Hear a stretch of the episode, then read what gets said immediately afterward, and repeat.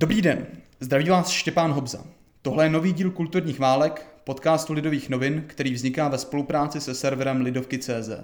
Věnujeme se v něm palčivým společensko-kulturním otázkám, které hýbou především současným anglofonním světem.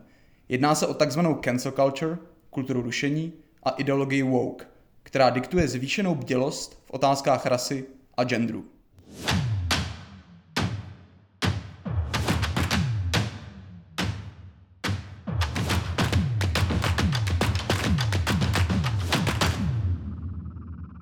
Tentokrát zabrousíme do diplomacie. Budeme se soustředit především na vztah Číny a Spojených států amerických. Bude nás zajímat, zda kulturní války, jež byly dlouho bagatelizovány jako v uvozovkách zábava amerických univerzitních studentů, mají reálné implikace do politiky a co víc, politiky světové.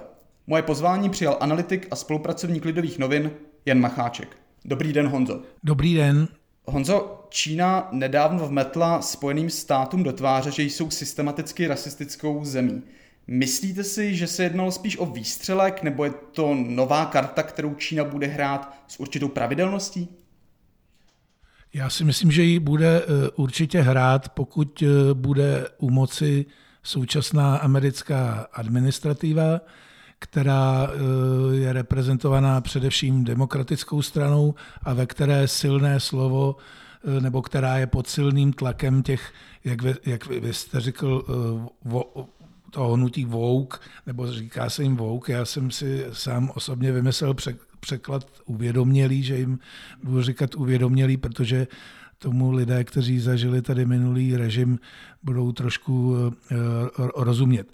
Takže eh, pokud by se eh, v Americe administrativa změnila a znova se tam dostal k moci někdo, kdo by těmito lidmi byl označován jako starý bílý muž a i by nějakým způsobem eh, se snažil brzdit tuhle progresivní ideologii, tak Čína eh, by tu rétoriku asi zase přizpůsobila a poukazovala by třeba na něco jiného, ale pokud eh, jsou u moci tito lidé, tak je zřejmé, že Čína toho bude využívat. A v zásadě jde tedy především o to, že část těchto ideologů říká, v Americe je systémový rasismus, institucionální rasismus, někdo říká i dokonce strukturální rasismus, což by bylo úplně e, strašlivé, protože to znamená, že se ho ta společnost bavit jako nemůže, tak e, vlastně jakoby Amerika říká, my jsme špatná společnost e,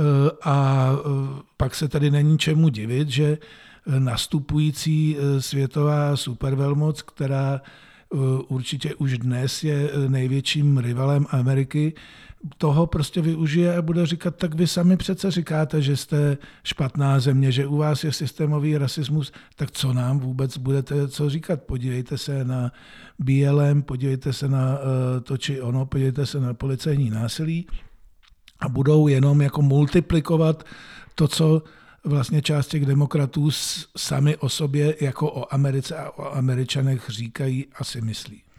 Myslíte si, že si tohle v Americe nikdo neuvědomuje? Ani politikové demokratické strany, kteří vyznávají tuhle tu novou ideologii, si přece nepřejí, aby toho zneužívala Čína.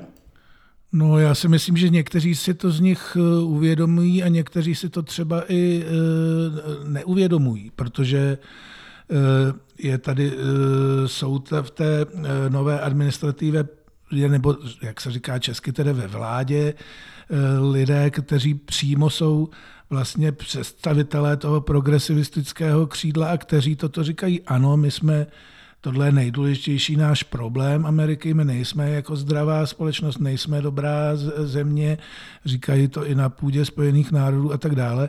Tak ti to si to podle mě e, ideologičtí zaslepení lidé si to neuvědomují. A pak jsou tam e, možná realisté, kteří si to uvědomují, ale nejsou moc slyšet. A pak jsou tam podle mě lidé, kteří mě připadá tak trochu, že to chtějí trochu, e, jak, tak nějak jako moc najednou, že Eh, chtějí, aby Američ, Amerika pokračovala jako jakýsi garant eh, světového pořádku, světové bezpečnosti, jako partner, eh, hlavní partner a lídr toho, toho nového, řekněme, multilaterálního na, na právu a institucích založeného světového pořádku, ale zároveň, aby aby tyto svoje, aby tyto aby rychle jak si nějak se vypořádala s tím, co oni teda považují za, za, za nezdravé jevy v té společnosti, tedy ten rasismus. Takže chtějí jakoby obojí a mají pocit, že se obojí dá eh, se stejnou vervou jako zvládnout nebo tak, ale trošku tam chybí prostě celkově v té administrativě díky tomu, že to chci příliš najednou pak důraz na tu sílu, protože samozřejmě projekce síly a to, že z vás má někdo také kvůli vaší síle respekt, to je přece důležitá věc a to si myslím, že teďka trochu ustupuje do pozadí, že síla se prostě moc jako nenosí. Znamená to tedy, že se definitivně mění ta dynamika vztahu mezi východem a západem? Tradičně to přece bylo tak, že západ východ tepal za porušování lidských e, práv, jak byste říkal, byl prostě tím garantem. E, lze tohle ještě vůbec dělat, když západ sám o sobě tvrdí, že je systematicky rasistický? No tak eh, to se právě ukáže, ale tak samozřejmě v tradicích demokratické strany je, že kdybychom si vzali zrovna tu Čínu a srovnali si eh, tradičně republikány a demokraty, tak eh, tam paradoxně může dojít v praxi k jakési schodě, i když je motivována poněkud odlišně. U těch republikánů si to představme tak, že oni jednak tedy budou zdůrazňovat ten americký národní zájem, to znamená, že nikdo eh, s vámi nesmí jako vymetat a musí vás respektovat. A jednak ten tradiční republikánský antikomunismus. A budou zdůrazňovat, že Čína je prostě komunistická země, říše zlá, jako se to říkalo o Sovětském svazu a proti Číně je třeba se stavět. Krom toho je Čína i rival v tom, že se chce stát eh, nejmocnější eh, zemí eh, na světě nejenom ekonomicky, ale prostě vůbec vojensky, strategicky, geopoliticky. Ale motivací by byl ten antikomunismus. Prostě je to komunistická země a antikomunismus je republikánská, řekněme, tradice. Demokrati by to vždycky měli tak, že budou poukazovat na ta lidská práva, no ale ta se tam zjevně porušují také a měla by být motivem eh, také k té eh, přísné, eh, přísné politice. Ať už jde o lidská práva Ujgurů a dalších menšin potlačovaných muslimů, potlačovaných v Číně, nebo ať už jde o Hongkong a to, že vlastně čínská vláda tam prostě porušuje svobody a porušuje lidská práva navzdory té smlouvě, kterou měla z Británií, kterou nyní porušuje. Takže tam by celkově ke schodě dojít mohlo, ale prostě nabourává to, jak mi správně říkáte, že nemůže Amerika eh, říkat, že eh, se stydí za svůj systém, že se stydí za svůj model a musí jako lépe tomu světu naznačit, co je vlastně to, na co je Amerika hrdá.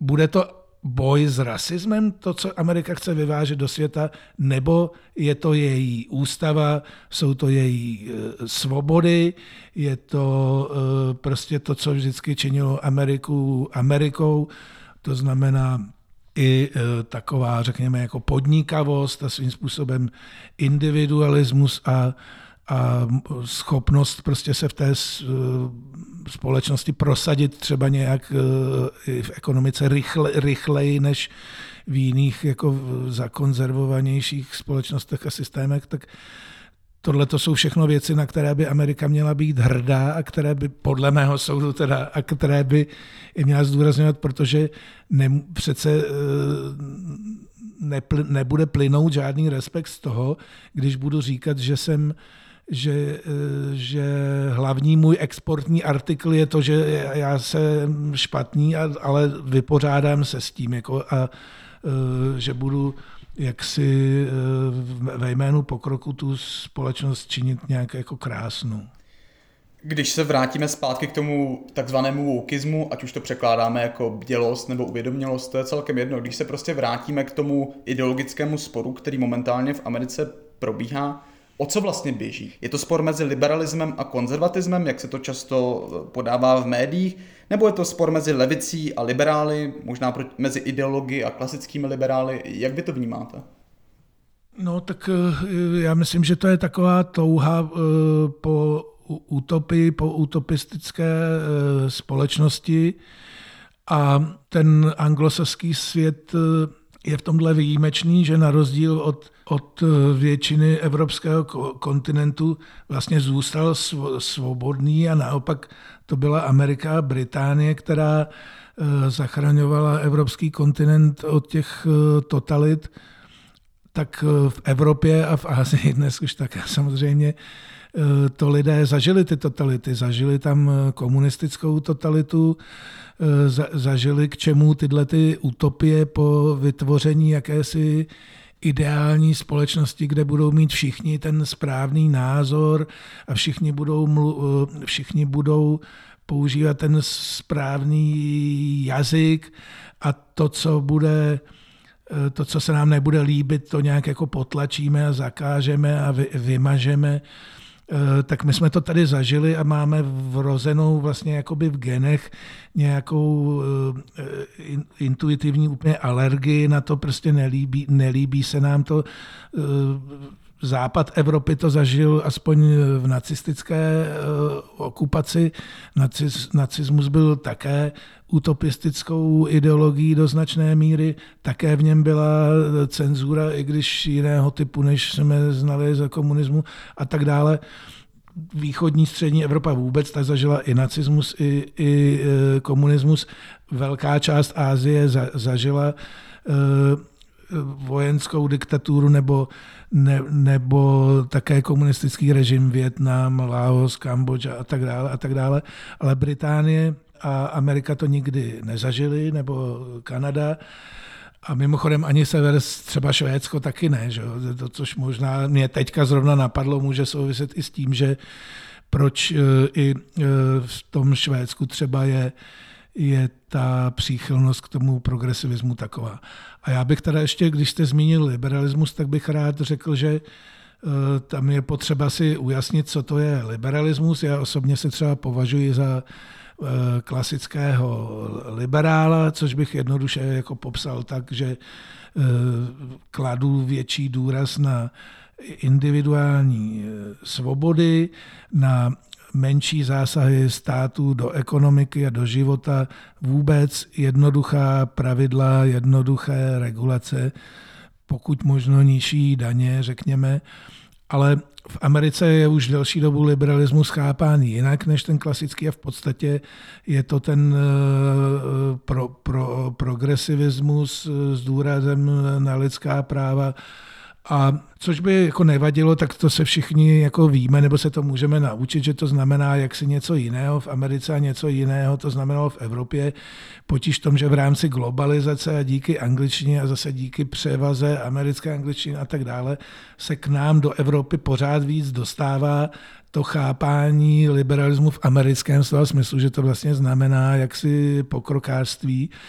A Dokonce i v, češ, v češtině se to začalo používat uh, takže některá levicová média u nás se považují za, za liberální média a tak dále, nebo říkají si, že jsou liberální média.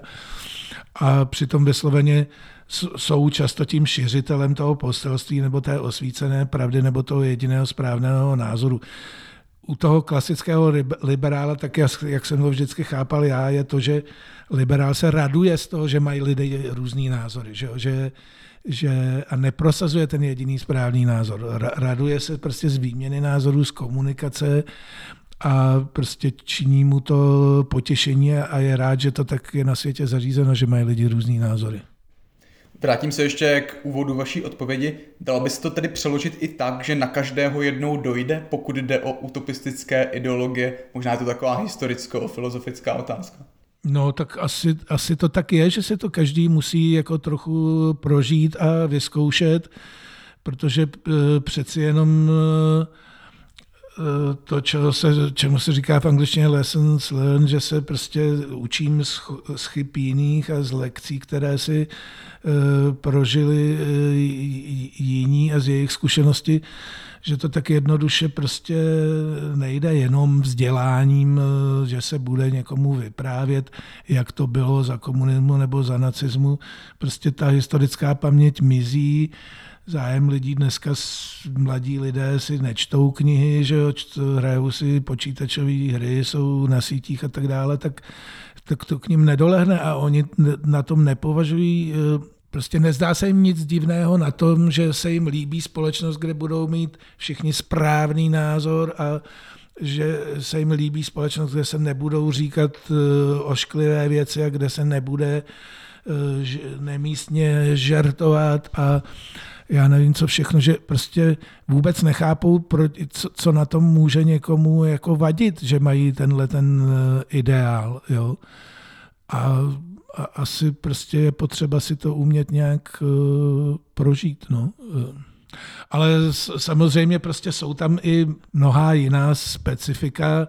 Prostě jsou to země, které jsou to anglosaský svět jsou bývalá impéria, i když samozřejmě Británie mnohem déle měly otroctví. Skutečně i v té Americe ten rasismus Eh, do značné míry je problém, to si nebudeme zastírat, jako že by tam jako nebyl, když se třeba podíváme na americkou vězeňskou populaci, kdy naprostá většina lidí ve vězeních jsou černoši, většinou tam sedí za, za, za zločiny spojené s drogami, to je zase válka s drogami, kterou si tam někdo vymyslel a tak dále, to bychom mluvit dlouho, tak my jsme to tady nezažili tady v střední Evropě my speciálně jako navíc suchozemská, vnitrozemská země jsme nikdy neměli nějaké jako expanzivní eh, choutky, naposledy možná za husických válek.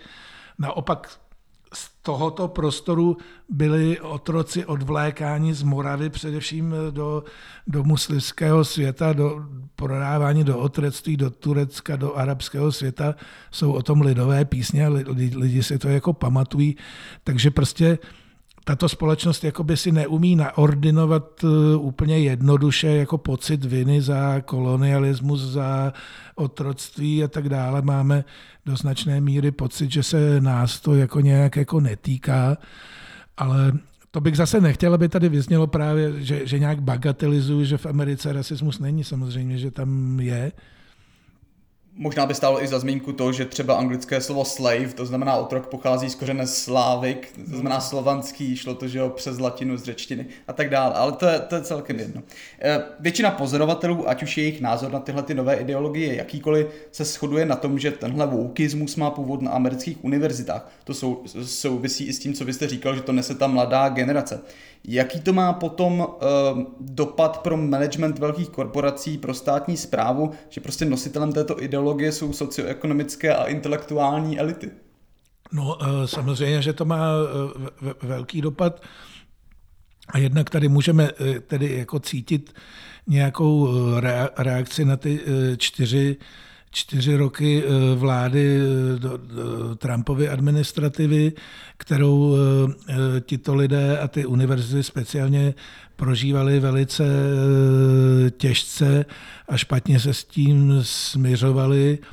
Považovali to svého druhu, ze svého pohledu za možná do určitou dobu prostě nějaké ne, ne, nesvobody, s kterou bude potřeba se nějak jako vypořádat a u části těchto lidí se naakumulovala obrovská energie směrem k tomu, že ty lidi, eh, kteří Trumpovi umožnili se dostat k moci a vládnout, by bylo dobré nějakým způsobem přinutit k tomu, aby změnili názory, aby už nikoho takového nikdy nevolili a nějakým způsobem na ně převýchovně působit, nebo je prostě zkusit převychovat. Samozřejmě část lidí eh, si nemyslí, že je něco takového prostě možné, ale část, si, část upřímně věří, že to prostě možné je a, a věří, když, když jim zavřou prostě komunikační eh, kanály, když jim budou cenzurovat eh, obsah na, na, na sítích,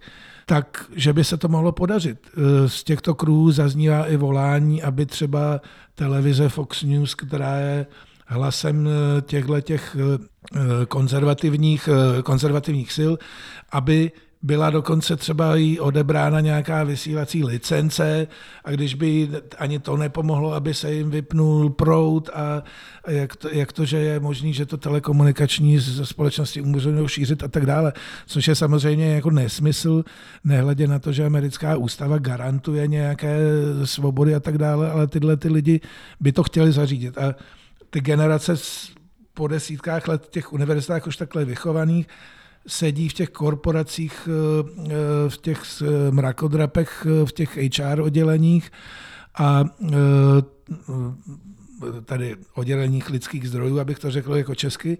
Takže se ta, tahle ta kultura z těch univerzit přelila do těch korporací. A je to paradoxní, protože univerzity dřív, tak jak si je pamatujeme z Evropy, byly právě centrem toho svobodného myšlení a svobodné výměny názorů bylo tam vždycky dovoleno víc, než je, vlastně bylo dovoleno ve zbytku společnosti a možná proto eh, nebo jsou i myslitelé, kteří vlastně celý vývoj eh, eh, západu spojují právě s tím svobodným prostředím těch univerzit. A ty univerzity se dneska proměnily ve svůj opak, že svobodná diskuse se tam potlačuje a z těch univerzit se to potom šíří dál.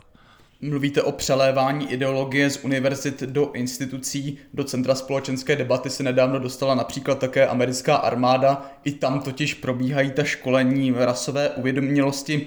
Je tohleto soustředění se na vnitřního nepřítele tou ideální zahraničně politickou strategií?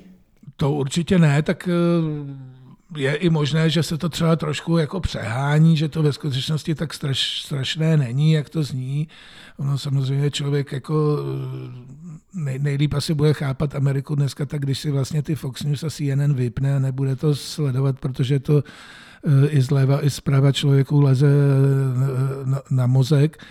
Ale prostě eh, také jsem zaslechl, že jsou tam teda probíhají nějaké prověrky, že se hledají bílí nadřazen, takzvaní bílí nadřazenci, nebo že se hledají i lidé, kteří třeba se zúčastnili těch té demonstrace u, u kapitolu toho 6. ledna a tak dále a tak dále, tak eh, to trošku zavání prověrkami, které, které jsme tady jako zažili a samozřejmě takové prověrky jako musí mít nutně, nebo pokud by to skutečně probíhalo takhle masově, nebo by se toho lidi obávali, tak by to logicky muselo mít i vliv jako na bojeschopnost a akceschopnost té armády. To je jako Eh, prostě kdybychom si představili bojové sporty, tak trenér bojových sportů také těž, těžko může být nějaký jako politicky korektní, jako prostě hyperkorektní nějaký mediátor, ale prostě musí to být jako drsan, že jo, eh, a člověk si takhle, i, eh, takhle pro, s tím letím spojuje i ty bojové jednotky, hlavně ty bojové jednotky v první línii, prostě tam tam asi prostě jako i z hlediska mluvy si nedovedu představit, že, si nej, že první o co jde, že si ty lidé budou dávat dávat eh, prostě pozor na jazyk, když musí především být jako drsní a projektovat tu sílu jako v nějaký akci. Tak to je takový můj vlastně postřeh. Jenom prostě a, a armáda prostě musí, i když je to armáda demokratického státu, tak musí prostě budit respekt a musí z ní vyzařovat nějaká prostě síla a akceschopnost a, a ne nějaká hyperkorektnost na prvním místě. Zeptám se závěrem, jak velký je, myslíte, ten potenciál pro vývoz takzvaného woukismu? Západ přece historicky věřil, že jeho ideály jsou univerzální a lze je exportovat. Liberální demokracie typicky. Lze si představit, že v Japonsku nebo Indii si budou tamní politici sypat popel na hlavu kvůli otázkám rasy nebo genderu. Zůstanou prostě ty nové ideologie specificky západním fenoménem? To je otázka, tak japonská politika mimo jiné je založena na tom, že si tam politici pořád omlouvají za něco a, a sypají si popel na hlavu, ale to je spíš taková žartovaná poznámka. Myslím si, že velice obtížné to bude e, vyvážet sem do střední Evropy, která zažila ten, e, ten komunismus, ale samozřejmě s tím, jak začnou přicházet ke slovu mladé generace, které už ten komunismus nezažili, tak se to bude nějakým způsobem přelévat i sem.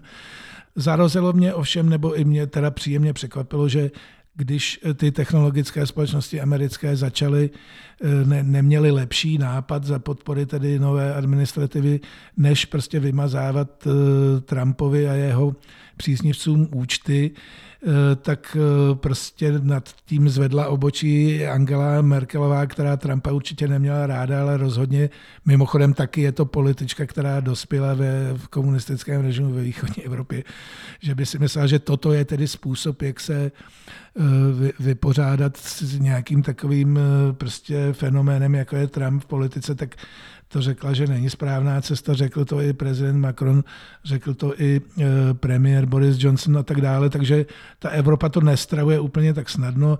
Británie například připravila zákon, který bude chránit to svobodné e, prostředí na univerzitách. Nevím tuhle chvíli přesně, jak to vlastně s tím zákonem pak jako dopadlo, ale rozhodně tam tato snaha je. Francie se vysloveně postavila proti tomu, aby tam někdo Eh, tyto tendence importoval a tvrdí, že eh, rozhodně tady eh, ve Francii teda se zase nelíbí ta politika těch identit, což by bylo na samostatné podcasty vysvětlovat, co to je, protože tvrdí, že Francie vždycky respektovala, bude respektovat ten občanský princip.